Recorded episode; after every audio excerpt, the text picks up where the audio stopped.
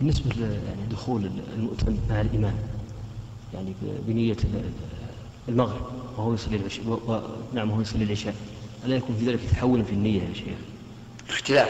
إي نعم اختلاف في النية. نعم. أو يصلي أو يدخل مثلا مع الإمام ويصلي العصر بنية الظهر. نعم. ألا يكون في ذلك؟ اختلاف نية الإمام والمأموم لا تضر. اختلاف نية الإمام والمأموم لا تضر. لأن معاذ بن جبل كان يصلي بقومه صلاة نافلة وهم فريضة. وهذا من أعظم ما يكون من الاختلاف ومع هذا لم ينكر عليه النبي صلى الله عليه وسلم.